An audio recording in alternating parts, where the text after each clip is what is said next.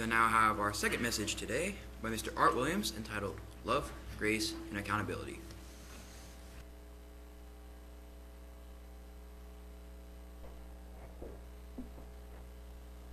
Thank you, Owen.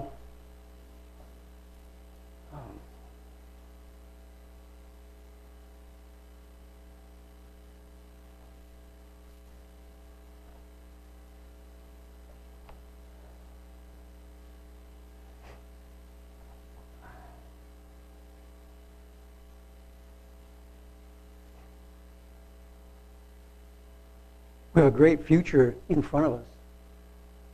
And we're here um, celebrating that at the Feast of Tabernacles and the celebration of the millennium, what comes after the millennium, and the, the great love that God is going to bestow upon his people, his nation, all people everywhere. But it began back in the garden, and that's where I want to start today, when man was made in the image and the likeness. Not just the image, the image and the likeness of God.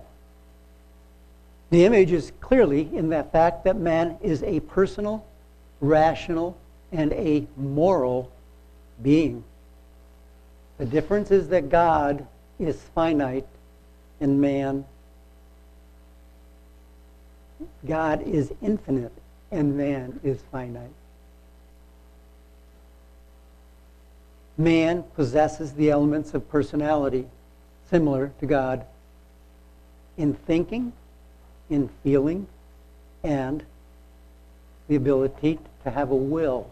And that's all perceived out of reading the chapters in the early the early chapters in Genesis. And you can see where man thinks, man feels, and man has a will.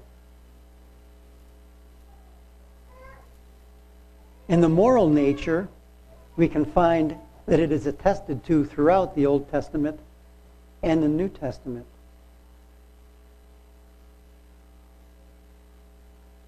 The Bible is a unity of the purpose of God. God. Man is created in God's image and was placed in sovereignty over the whole earth and given a crown of glory, honor, and dominion over it.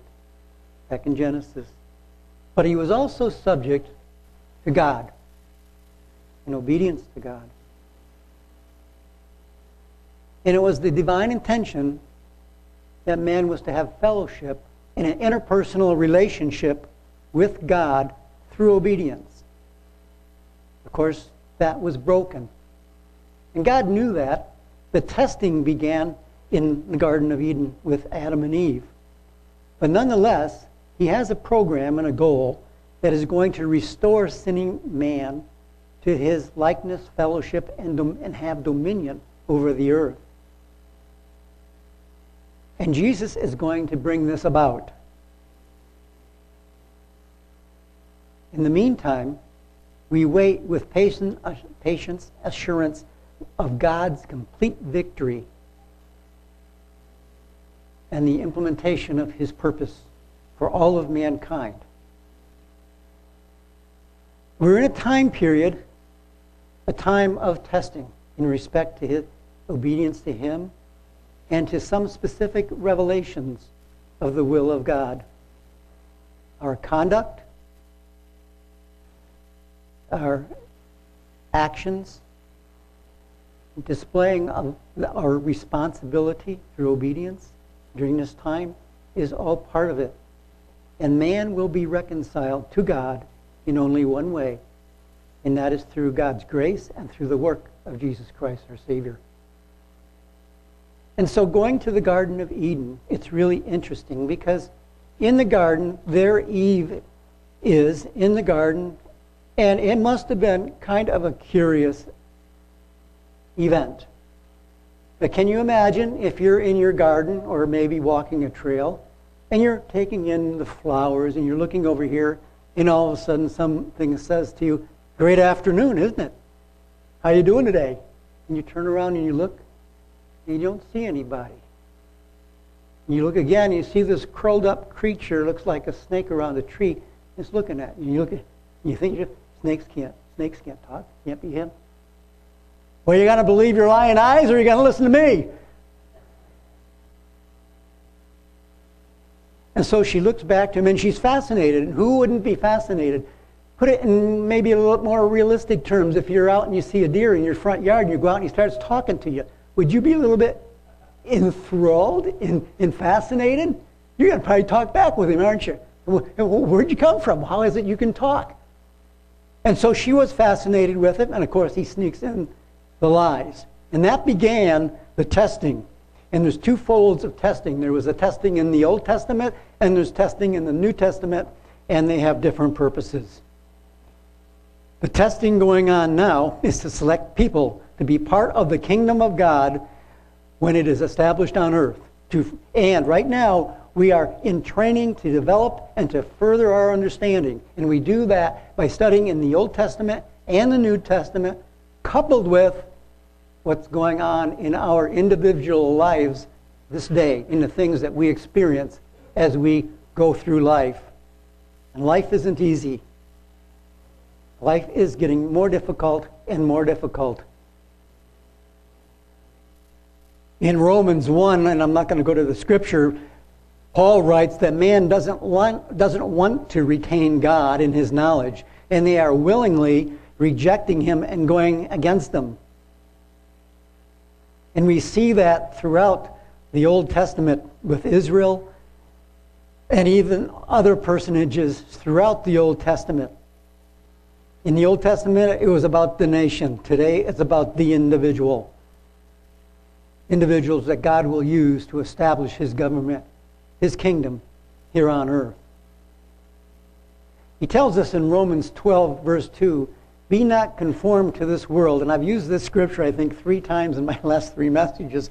Be not conformed to this world, but ye be you transformed by the renewing of your mind, that you may prove what is good, acceptable, and perfect will of God. I want to this time focus in on that word prove. Because what do you have to do to prove? It just doesn't happen if it's an instruction that's given implicitly in the instruction book, you don't have to do much evaluation. It says, thou shalt do or thou shalt not. It's pretty clear. There are two wills involved here a definitive will and an undefined will. And in your personal life and the decisions that you make, it is an undefined will. And that's where the proving comes in proving what is good, acceptable, and perfect will of God. It requires inspection, it requires evaluation, it requires observation, it requires analysis, it also requires trial and error. Trial and error. Experience. And then to come to understand the results, success or failure. And Christ is always there to forgive you when you don't get it right. Everything you try to prove, everything you evaluate isn't uh, not going to always be a success. And it's really sorrowful today, especially for our young people, because they don't realize it because they're so young and they're new to the society. But it wasn't always, life was not always this difficult. It's just that because of man's not willing to retain God in his knowledge, we have elements in our society today that make decision making much more risky and the, the ability to make a decision and have it come out favorably over the long term when you make decisions at age 20 that are such as careers and marriage and going to have them come out successfully and happily is becoming more and more difficult. We read in the news where someone who's grown up with a person and is their friend, and one day he decides he wants the car that his buddy has, so he kills him. And they've been friends for 18 years. They grew up together. That's an illustration of the complexity and the evil that is in our life.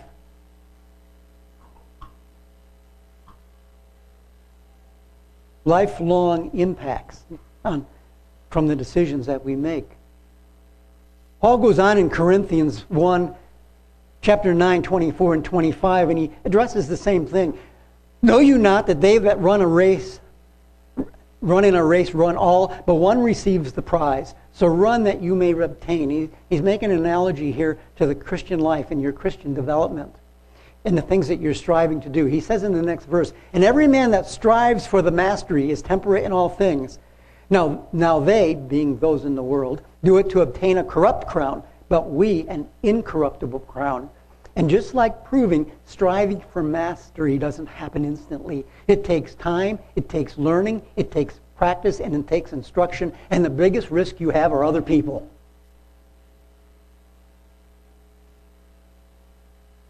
Because they say one thing one day and they do something else the next. And if you want to test anything, try and test your friends. Young people, take a small amount of money if somebody needs some and lend it to them if they need some and, and tell them I need it back on Friday and see if they return it to you on Friday if they say they will. See if they keep their word. You can do that little word test in many different ways. You don't have to use money, but it seems to be the most valuable in our society. So trying and testing, and we can learn about people. And if we have the desire and the motivation to become perfect, even if we fall down and even if we fail, we can get back up and continue trying, learning, proving, and striving because He will forgive us because that's what we want. He looks at our heart. Paul continues in Philippians 3:13, "Brethren, I count it not myself to have apprehended, but this one thing I do, forgetting those things that are behind and reaching forth unto those things that are beforeward." In other words, he doesn't think that he's already made it into the kingdom of God. I count not myself to apprehend. It. I'm not already in the kingdom of God. I've got more to do, more to learn. Shortly before his death, Paul says he is assured he is confident that he's going to be in the kingdom. But for most of us here today, we got a ways ahead of us. Because the Lord's going to say to us in Matthew 25, verse 23, Well done, good and faithful servant, for you have been faithful over a few things. A few things, not everything. Thank God that is true. If we had to be perfect beings, we're in trouble. And he goes on to say, I will make you ruler over many things. Enter into the joy of your Lord. So it's nice to know we don't have to be perfect. But that is not an excuse to lack motivation and turn our hearts and minds away from what he wants us to be doing and set on a platitude of confidence saying, We have it made. Part of our ability to do that is our own identity. And by our own identity, I'm not talking nationally, I'm not talking racially, I'm talking psychologically. Who do we think we are? This identity or our attitude about ourselves either enhances or in, impedes our ability to grow spiritually. There's an example in Luke. Jesus gives an example of two men. Luke 18, 10 through 14. Two men went up to the temple to pray, and one was a Pharisee and the other was a publican. The Pharisee stood and prayed thus with himself God, I thank you that I'm not as other men, these extortioners, these unjust adulterers, or even as this publican over here. I fast twice a week and I give my tithes every week. I stand firm of who and what I am. Publican standing afar off would not lift up his eyes unto heaven so much, and he smote his breast, saying, God be merciful to me, a sinner. I tell Jesus says, I tell you, this man went down to his house justified rather than the other. For the other exalted himself and shall be abased, and he that humbles himself shall be exalted. when you're humble, you can be modified. You can be like clay, you can be molded into what He wants you to be. When you have your own high minded, hard hearted attitudes, you won't allow Him to mold you. These two men, in making the decisions in their life, not only here in this example, but throughout the rest of their life, will make totally different decisions because of the priorities that they have, because of who they think they are, The first have priorities that are founded in his personal goals and objectives and his self-esteem and his self-importance. They're not, and they're based upon his own feelings, desire of honor, power, and prestige in the eyes of other people.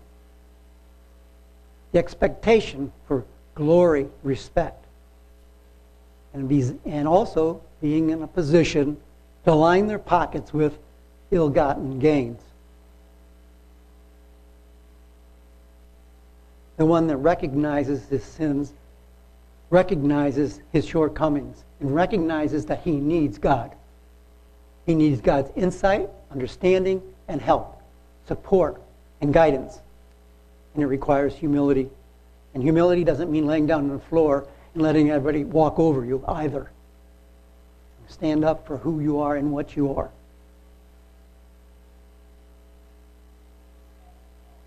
In Acts 7 56 and 57, we see an, another example of people. This was at the stoning of Stephen. 56, verse 56, and said, Behold, I see the heavens open and the Son of Man standing on the right hand of God. And they cried out with a loud voice and they stopped their ears. I don't want to hear it. And they ran upon him and stoned him.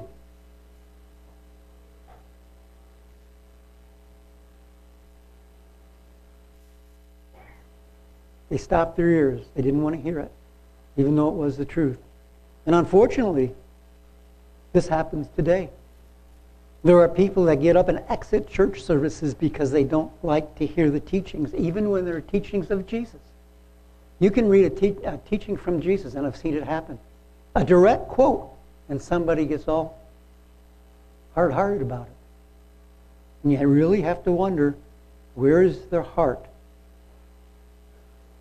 They say that they're Christians and they accept Jesus, and when they don't like something Jesus teaches, they turn around and get huffy and refuse to listen. And they disagree with it because that's what they want to do. So, who we think we are, our identity, is established by where you stand with Him, who you think you are, what you think establishes your identity with Him do you have your own form of godliness, or is godliness established by His criteria in His instruction book? We're going to see in a little bit here some criticisms of some, some Christians uh, by God here in a little bit. Because you ha- having a form of godliness, you know, a lot of people attend church every week. But they do so for reasons that are not entirely pure in the eyes of God. People make God in their own image. And they elevate their own attitudes, their own beliefs, their own likes and dislikes and interests and happiness up to the same level that Jesus teaches. Excuse me. All these attitudes come together to establish how well we spiritually follow the instructions of Jesus? Do we look at ourselves in the mirror? Do we ask for his opinion? Not because we want him to slam us down on the ground and say, You, you sinning bunch of dirt. He's not going to act with you that way. You're his son, and he loves you because you believe in him and who you are. And even if we make the worst of the worst mistakes, he still loves you. He'll pick you up, dust you off, and take care of you. Human weaknesses don't change. They're today, they're the same as they were 5,000 years ago. Temptations, carnality, lust, evil, deceit, lying, robbery, extortion. They're the same today as they were 5,000, 4,000 years ago. The only difference is the influences whereby we are pulled into those weaknesses and how they manifest themselves. How do they candy coat themselves? How do they trick us? How do they present themselves? The methodologies are different, but the weaknesses are all the same. Therefore, it is possible that we can learn something from the letters to the seven churches and that they are more than just a historical progression.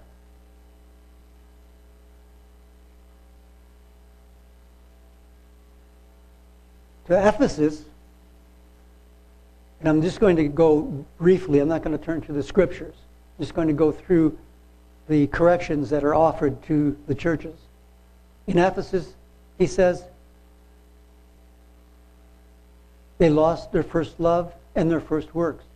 Which is interesting because Jesus in Matthew 24 says, because of iniquity, the love of many will be lost. When you face a lot of iniquity, you begin to want to fight back.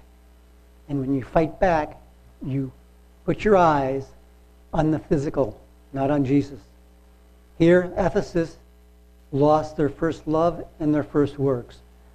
And I thinking back to my first love, it was Bible study, prayer, and I was excited. I remember after services one Sabbath, I went home and I started a Bible study, something of what I heard, and I stayed up all Saturday night. Sunday morning at 7 o'clock, I went out and got breakfast. I came back, finished up my Bible study at 10 o'clock in the morning, and then went to bed. And then I woke up 6 o'clock that night and couldn't get to sleep and had to go to work Monday morning. But that's, that's what a first love and first works do with the excitement, with the dedication, and the enthusiasm. And I got to know the hunger and the thirst. Second criticism of Ephesus is the doctrine of the Nicolaitans, and it's you can get different opinions on this. Generally, it, it's, it's classified as living licentiously and promiscuity. Another uh, explanation of it is it is creating a union with the world and spiritual unchastity. And I suspect I kind of like that definition of it because it's not narrowed down into just one aspect of life. Creating a union with the world, even though you're claiming to be Christ. Moving on to Pergamos, they also had the doctrines of the Nicolaitans, and they also had the doctrine of Balaam, which was a stumbling block before the people. And that's interesting because Balaam couldn't curse Israel. So what he did is he got the women, I think it was a Moab, to come in and intermix with the men so the men would fall in love with them and marry them and thereby be drawn away from God. And that is an example of a stumbling block. And it, I spent a goodly number of years of my life, about 26 of them, up in Chicago. And just about everybody, actually everybody I knew that married outside of the church left the church. And most of them also got divorced. So that puts, as a single person, you know, it, I went through the whole cycle, just, just an interlude here. I went through the whole cycle. Growing up as a child, I wanted to marry in the church. Then I got in the church, and one of the, one of the very early on experiences that I had was we went to this singles activity, and I had two girls with me. Not seven, Reggie, two. and on the way back, we thought it was getting in the evening, we thought we'd stop and get something to eat. And the one gal says, I'm going to order the most expensive thing on the menu. Well, thanks a lot for the consideration. You know, I mean, that was a total turnoff to me. Total turnoff. So then I dated around in the church and I found out there's so few girls here. I practically have to fight my way in to talk to them because there's 15 guys and only three girls. And the one girl that I really liked, and her dad recognized it. She, he calls me to the side one day out at their house. He says, You know, Vicky's just like her mom. As long as she has guys asking her out and interested in her, she won't get serious over anybody. She'll turn them all down. Terrific. So I graduated from college and I moved an hour and a half away. So all the guys in that church area were still there, and there I am, an hour and a half away. Didn't do much for my ability to be in the in the mix. But anyway, I wasn't planning to go here, but I will. Uh, I, I, I heard that she was going to go to the feast, and there's one guy lived only two miles from her. And her girlfriend, who I was pretty good friends with, told me, Hey, Art, Tom's going to ask her to marry him at the feast this year. So I'm like, hmm, alas me. And I wrote her a letter. I wrote her a letter. I mailed it. I bared my heart, my soul to her. Tom asked, and she told him no. Her girlfriend, Art, she's waiting for you to call. You said you'd call in your letter. She's waiting for you to call. One week went by, two weeks go by. I went to call her, and I couldn't. I got this big knot in my stomach. Because what her dad told me, I felt she was doing the same thing all over again. She said no to Tom, not because she loved me, but she had somebody chasing her again. If she really loved me, I wouldn't have had to write the letter. Right? So she's doing the same thing all over again. But there was another, there was another factor that came about. And I, I hope she's not listening to this because she's got.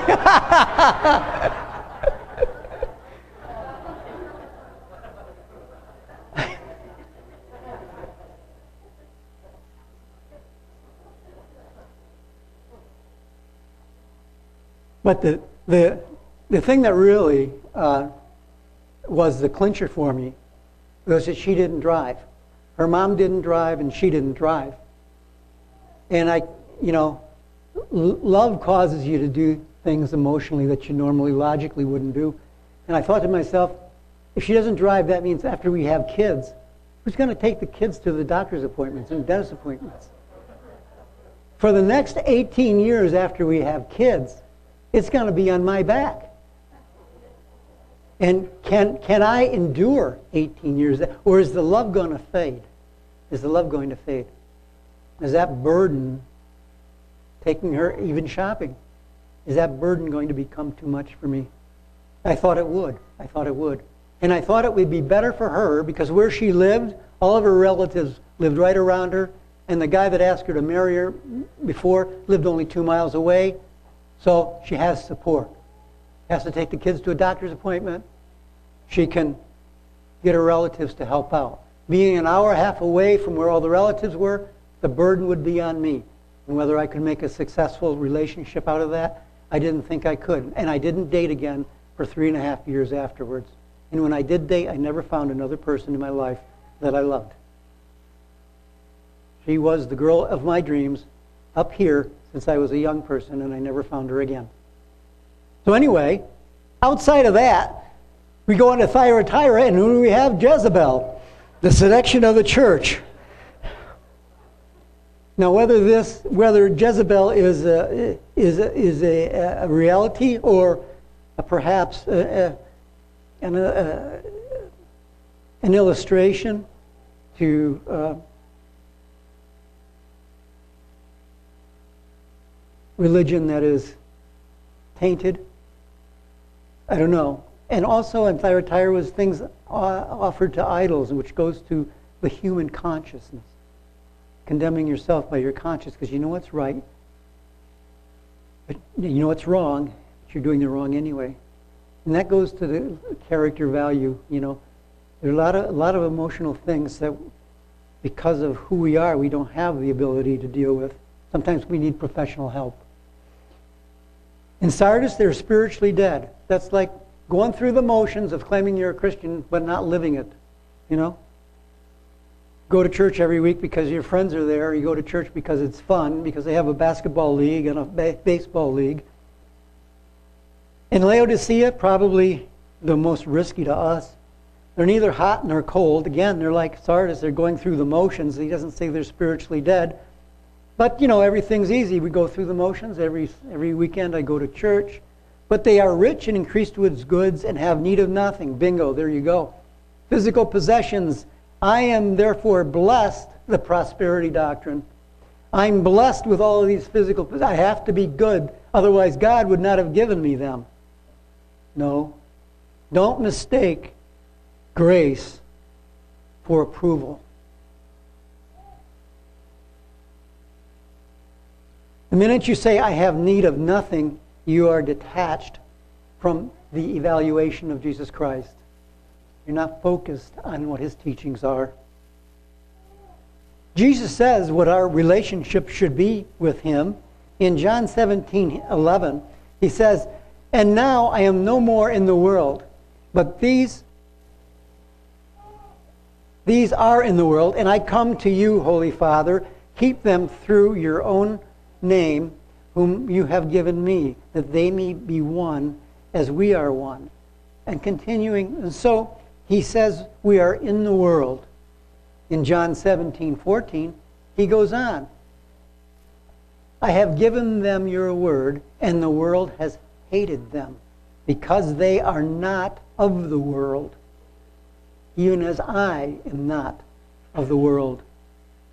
Those two scriptures are important. It tells us we are in the world, but we are not of the world. In John 17 17, he continues, Sanctify them through your truth. Your word is truth. That is what separates us from the world. In the world, but not part of the world, because we don't do what the world does, when the world does it, how they do it, and why they do it. Continuing in verse 19 of John 17, and for their sakes I sanctify myself, that they also might be sanctified through the truth. He goes on in John 18 36, My kingdom is not of this world. If my kingdom were of this world, then would my servants fight, that I should not be delivered to the Jews. But now my kingdom is not from here, not from this world. And he goes on in 1 Peter 2 9, and I think Matthew referenced this scripture the other day. But you are a chosen generation, a royal priesthood, a holy nation, the congregation of the church, regardless what nation you are in Kenya, Sumatra, Russia, China, Indonesia. It doesn't matter. You're all part of the holy nation of Jesus Christ. There's a minister in one of the large churches. He has a circuit that he goes through, and he goes up through Estonia, got down into Romania. I can't even remember all the places he goes, but some of those places I've never even heard of.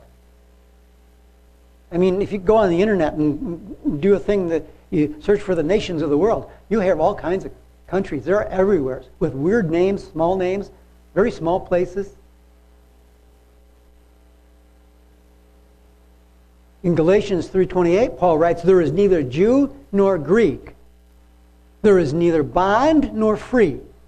There is neither male nor female. You're all one in Christ."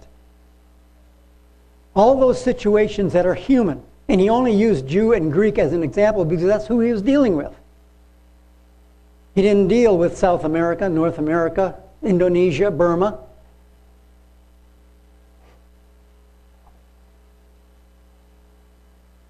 A holy nation. How does a holy nation contaminate, contaminate itself? By getting to be part of the world. By doing what the world does, how the world does it, why the world does it, when the world does it, and how the world does it.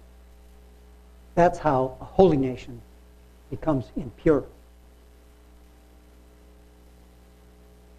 Some of the teachings in Christ, and I've seen people walk out of services on over my 52 years at the Feast of Tabernacles, and not only at the Feast of Tabernacles have they walked out, but at week, weekly services.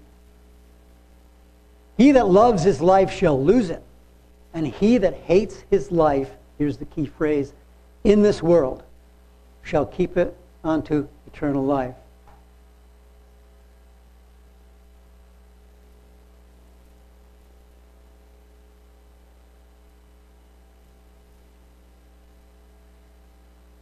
In Matthew 5:39, Jesus says, "But I say unto you that you resist not evil, but whosoever shall smite you on your right cheek, turn to him the other also."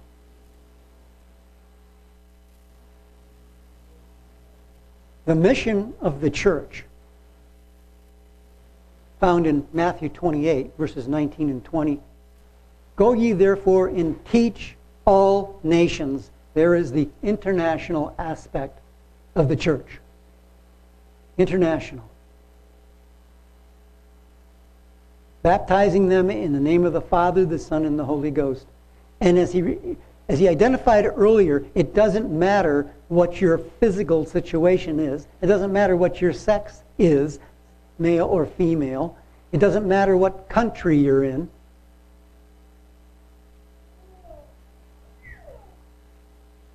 You can be a Christian under the dictatorship of North Korea. You can be a Christian in the, quote, Republic of Russia, which is an oxymoron. Or you can be free in the United States.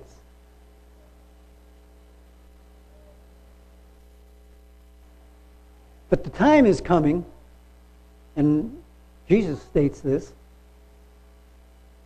that they will hate, you will be hated, you being Christians, will be hated by all nations for my name's sake.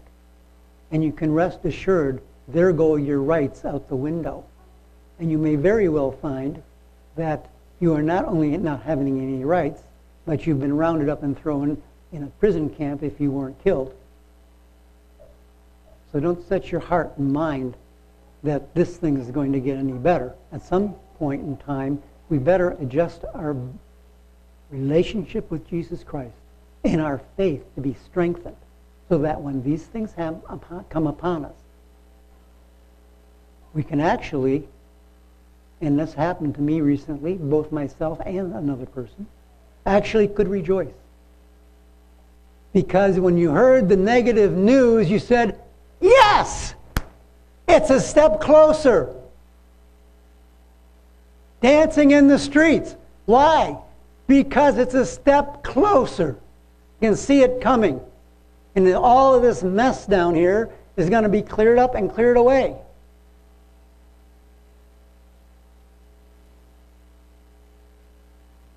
Jesus, it's recorded by Luke in chapter 24, verses 46 and 47. Thus is it written, and thus is it behooved Christ to suffer and to rise from the dead the third day, and that repentance and remission of sin should be preached in his name among all nations, beginning at Jerusalem. And in Jerusalem it began, and in Jerusalem it's going to end. And this nation, this mission rather, has to do with calling individuals and equipping them so they can be in the kingdom of God. The Old Testament was written for our example, and the New Testament for our instruction. And there are parallels throughout uh, both of those. Some of the things that ancient Israel suffered as a nation, we can draw a parallel to for individuals.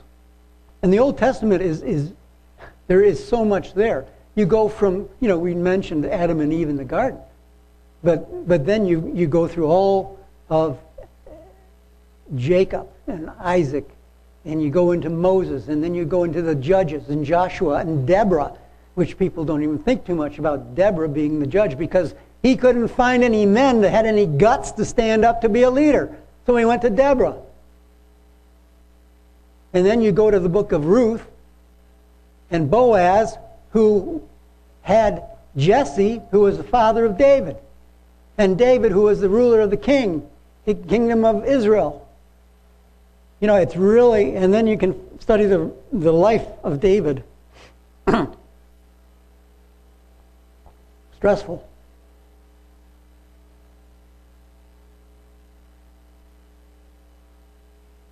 ancient Israel came out of the Exodus and they had it made, but they didn't like it. It wasn't easy street.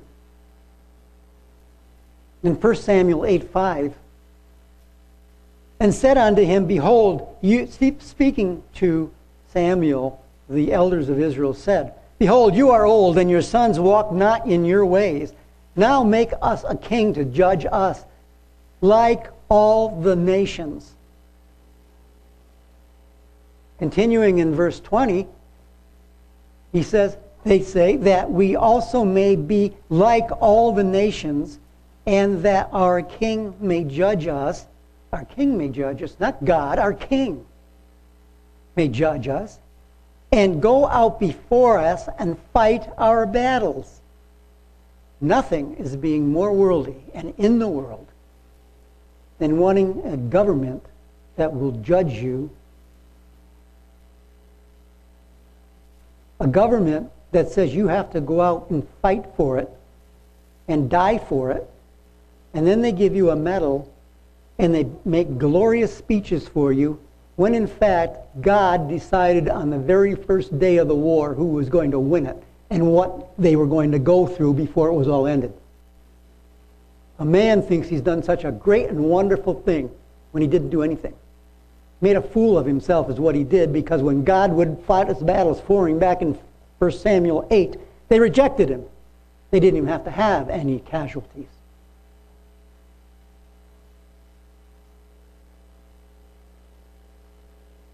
on Psalm 2, verses 1 through 9, talks about the kings of the earth. Why do the heathens rage and the people imagine a vain thing? The kings of the earth, and the word kings doesn't have to literally mean kings, it can mean presidents or prime ministers, any ruler of this earth set themselves, and the rulers take counsel together against the Lord and against his anointing, saying, Let us break their bands asunder and cast away their cords from us. He that sits in the heavens shall laugh at them. He that sits in the heavens shall laugh. And the Lord shall have them in derision. Then shall he speak unto them in his wrath and vex them in his sore displeasure.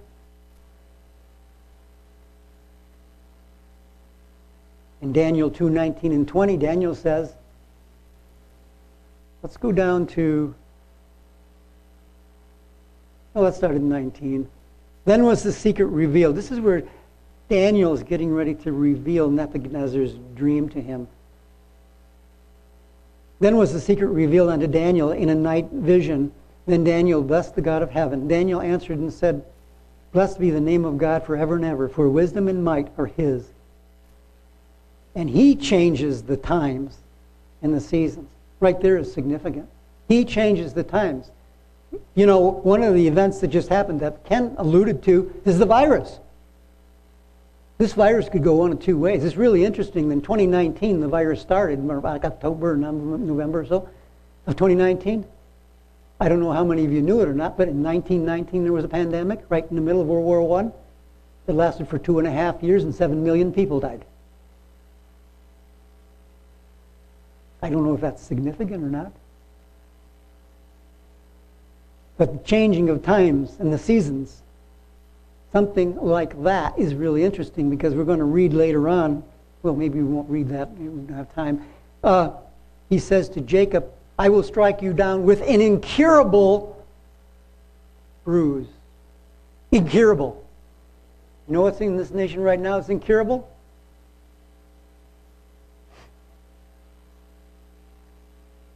We're still trying to get a vaccine for it. So the question is where it goes from here. I'm not saying this is the end time or anything like that. What I'm trying to illustrate is that something as little and as trivial as that can change the picture on the horizon. It doesn't have to be some great big armed conflict. Continuing, he changes the times and the season. He removes kings and sets up kings. He gives wisdom unto the wise and knowledge to them that know understanding. He can remove presidents or set up presidents.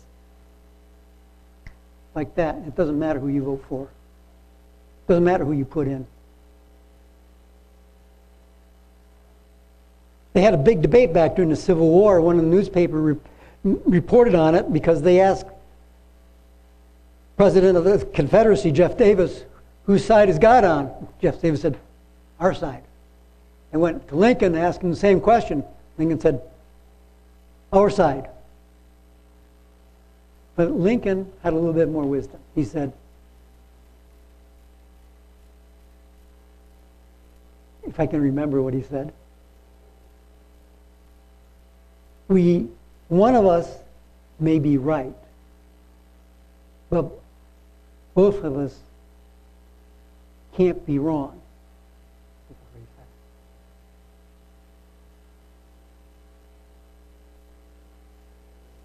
But it's an observation that somebody made later on was the judgment that came down in the nation was on both sides.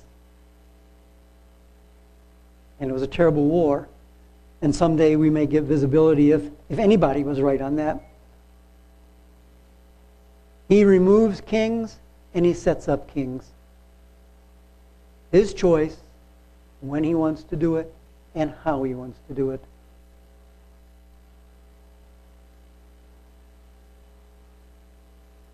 Psalm 37, 8 through 16. Cease from anger and forget, forsake wrath. Fret not yourself in any wise to, to do evil, for evildoers shall be cut off, but those that wait upon the Lord shall inherit the earth. Verse 11 The meek shall inherit the earth and shall delight, them, delight themselves in the abundance of peace. They delight themselves in abundance of peace. If I have time, we're going to get to a description on that delight. The wicked plot against the just and gnash their teeth upon him. The Lord shall laugh at him. And seeing that his day is coming, the wicked have drawn out the sword and have bent their bow to cast down the poor and the needy and to slay such as be of upright con- conversation. The sword shall enter into their own heart and their bows shall be broken. A little that a righteous man has is better than the riches of many wicked in Jeremiah 30, verse 3, he says, and he's speaking about Israel and Judah here, physically, For lo, the days come, says the Lord, when I will bring again the captivity of my people Israel and Judah, says the Lord, and I will cause them to return to the land that I gave to their fathers. This is the regathering of Israel at the time of the end. And these are the words that the Lord spoke concerning Israel and Judah. And one of the significant things here is he changes the name from Israel. He goes from Israel to Jacob. I think it was Reggie or somebody that mentioned the significance of that uh, earlier on in the feast. And he says, physically, and we are not going to have to worry about some of this because we're going to be up to sea of glass. Be able to watch it. He says in verse 11 of Jeremiah 30, I am with you, says the Lord, to save you, though I make a full end of the nations, those are Gentile nations, whether I, where, where I have scattered you, yet will I make a, I will not make a full end of you, but I will correct you in measure and will not leave you altogether unpunished. Thus says the Lord in verse 12, Your bruise is incurable, and your wound is grievous. That's really curious. Your wound is incurable. There is none to plead your cause that you may be bound up. You have no healing medicines. All your lovers have forgotten you. Who are your lovers? Your trade partners? Your military allies? We're talking nationally here. They will all leave you. For I have wounded you with the wound of an enemy with the chastisement of a cruel one for the multitude of your iniquities, because your sins were increased. Why cry for your affliction? Your sorrow, sorrow is incurable for the multitude of your iniquities. Because your sins were increased, I have done these things unto you. That probably fits into our society very well It seems like being as you get older, you get to see the progression happening. Um, you see what it was in the 1960s and you see what it was now, or what it is now in two, 2020.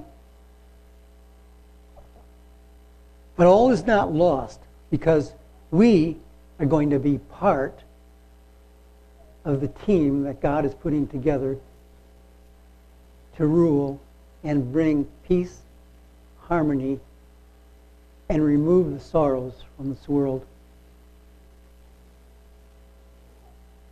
The resurrection will come. You'll gather the, the dead and those that are alive. They'll go up on the sea of glass. The wedding feast will take place there. They will be given their reward. They will know their assignments. And they will, white up, they will mount up on their horses and follow Christ down. They'll fight the battle of Jerusalem, the battle of Armageddon, the battle of Bozrah. And I'm sure there's going to be other battles and other hot spots around the world that are going to have to be taken care of.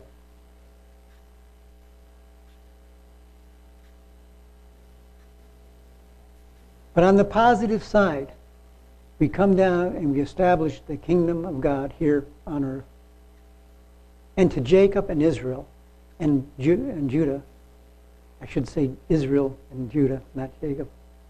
Jeremiah 31, 1 through 9. At that same time, the Lord says, I will be the God of all the families of Israel, and they shall be my people. Thus says the Lord. The people that were left of the sword found grace in the wilderness, even Israel, when I went to cause him to rest. The Lord has appeared of old unto me, saying, Yea, I have loved you with an everlasting love. Therefore, with loving kindness have I drawn you. God takes no pleasure in the death of the wicked. What he wants is the wicked to come and understand the correct way to live. And that's not done by twisting their arm in and torturing them and getting them to say yes. Man's heart is not changed against his will. Man's mind is not changed by torture.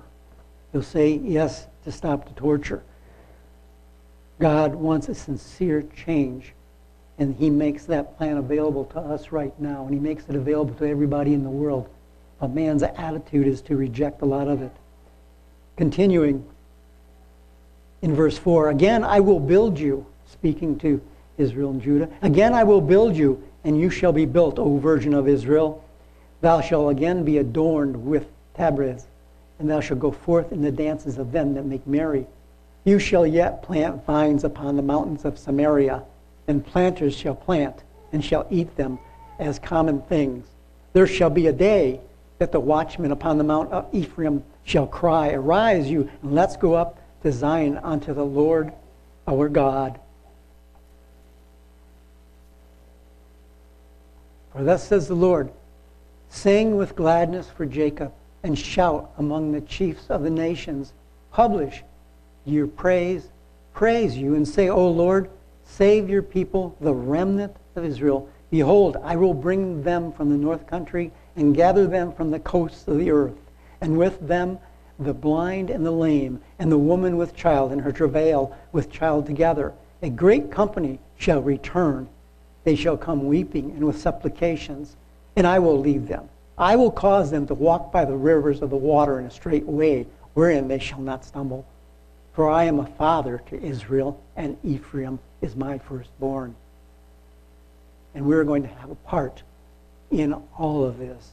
Continuing in verse 10 Hear the word of the Lord, O you nations, and declare it in the isles afar off. He that scattered Israel will gather him and keep him as a shepherd does his flock. For the Lord has redeemed Jacob and ransomed him from the land from the hand of him that was stronger than he.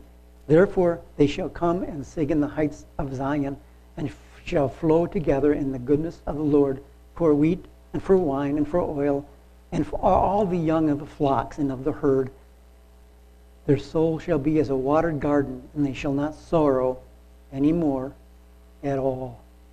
Then shall the virgin rejoice and dance, both young men and old together. For I will turn their mourning into joy, and comfort them, and make them rejoice from their sorrow.